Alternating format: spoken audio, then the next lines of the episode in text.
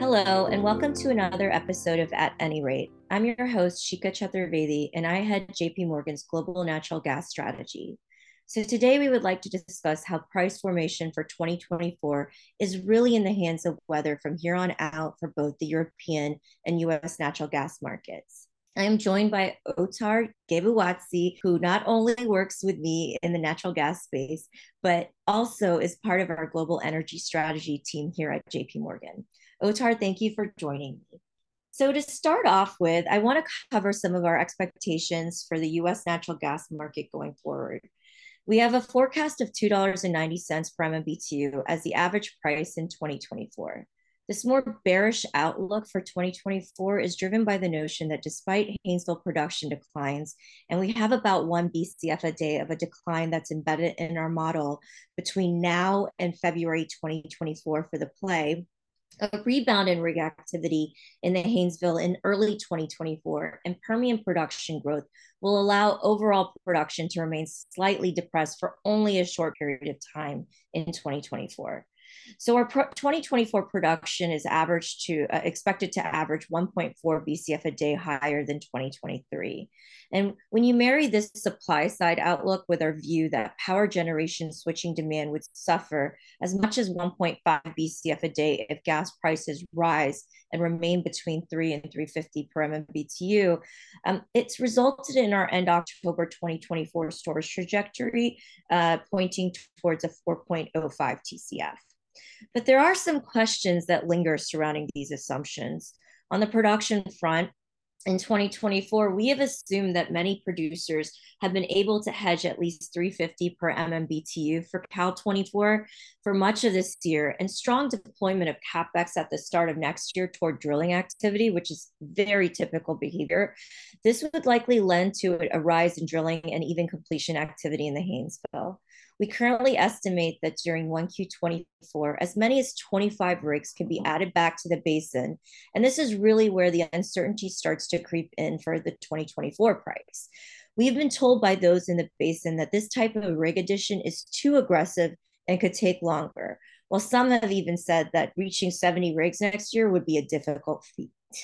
Therefore, we assume the biggest risk to our Haynesville production is that full recovery from declines could take as long as early 2025, particularly if producers are only able to deploy 60 rigs. This risk factor alone could suggest that our end October 2024 storage trajectory is overstated by as much as 100 BCF, placing it below 4 TCF. On the power generation side, we have to determine what is the price that will trigger a switchback from gas to coal.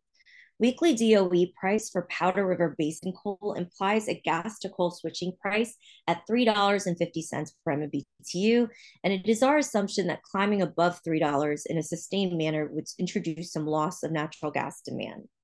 However, if the price level is to lose demand is actually closer to 350 per MMBTU, then we may be understating our summer 2024 natural gas power burn by as much as one and a half BCF a day. This risk factor alone could adjust our end October 2024 storage trajectory down toward 3.7 TCF.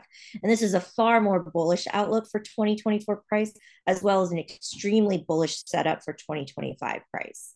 And even as we're grappling with all of these risk factors from a structural nature for 2024, what is key is winter weather and the appearance of it or the lack thereof. We are in an El Nino regime with a warm start and cold finish that could manifest for this winter. And while El Nino has been strengthening at this time, long lead modeling is suggesting maybe a chance for some modest pullback in intensity in October. And the thinking and that is you know prevailing right now is that ultimately we will still avoid the super El Nino levels of 2015, 1997, and 1982. Despite avoiding that, we continue to watch another strong signal that could still deliver a super warm winter even without a super El Nino. The strong positive Indian Ocean dipole is still tracking close to the super warm winters of 1997, 1998, and 2019 and 2020. So the only thing that we can say for certain for 2024 is that uncertainty abounds. And that leaves us in a very uncomfortable place for the forecasting perspective. Um, turning to the European market, OTAR, we just published a note today on the European natural gas market. And before we get into the impacts of winter weather, I just want to address that we had a price forecast for 3Q23 that was to average 20 euros per megawatt hour, predicated on storage congestion. But it looks like the quarter is about to average somewhere closer to the mid 30s in price, and storage in Northwest Europe has seemingly stopped growing. What has been driving the strength in price and also this sort of lack of growth in storage? Hi, Shikha. Thank you for having me. Uh, so in Europe, we had series of supply disruptions or risks of supply disruptions this quarter. In the beginning of August, uh, we had workers' unions in Australia voting for strike actions. This was across three LNG facilities, one operated by Woodside and two operated by Chevron. Uh, we have estimated back then that if this risk materialized, the impact would have been about 4.5 BCM per month, uh, which is a sizable amount. Uh, these three plants in total account for about 10% of world's LNG supply. Even though Australian LNG doesn't usually arrive in Europe, market got concerned about increased competition for LNG cargoes, and TTF prices was up about 23% in August, um, month over month. Luckily, this has been resolved now, and we have not seen any actual loss in LNG volumes from these facilities. Um, then in September, we had unusually prolonged maintenance of Norwegian facilities, and this actually did impact the flows. So to give you some numbers, uh, last year through September, Norway exported about 86 BCM of pipe gas to the UK and continent. This year, for the same period, this is about 9 BCM or 11% less, out of which about one third was missing only in month of September.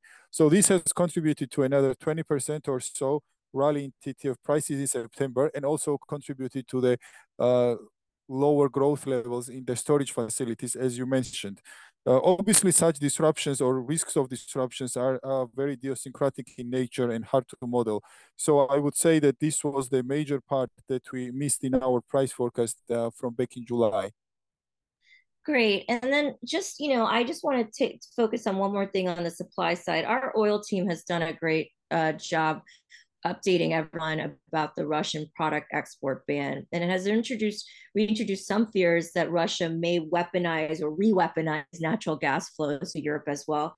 Can you tell us how much of an impact that would be and if you think that this is likely? Uh, so following the war and sanctions, uh, we already saw loss of majority of Russian supply.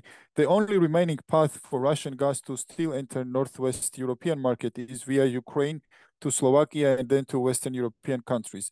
These flows have been fairly stable at about 40 million cubic meters per day since June last year. Uh, and this is equivalent to about 10% of Northwest European demand. And of course, sudden cutoff of this when we are just entering the heating season will impact the prices.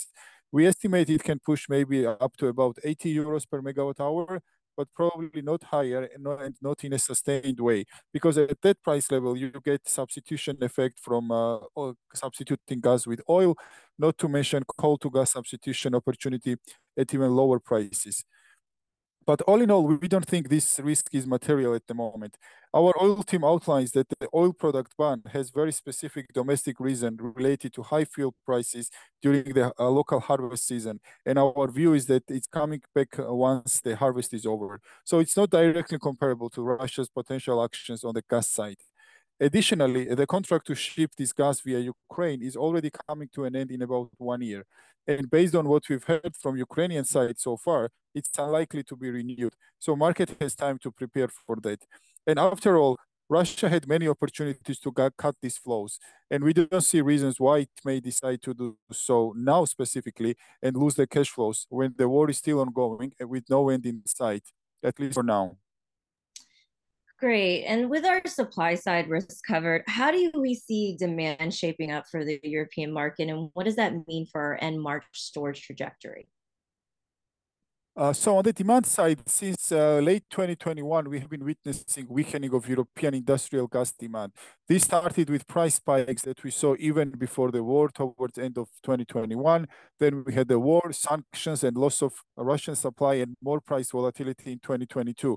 So what we hear from companies and also what we find in the data is that part of the industrial demand is permanently lost. Some of it is shifting to other geographies, such as the US.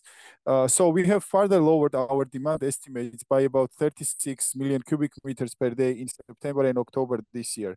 And then it's all about the weather and the heating demand. Uh, so right now we forecast end of winter storage level at about 52%, assuming normal weather. This is comparable to 54% that we had last winter, which was close to five-year high. But remember that last year was very mild. And this is all storage sites in Northwest Europe.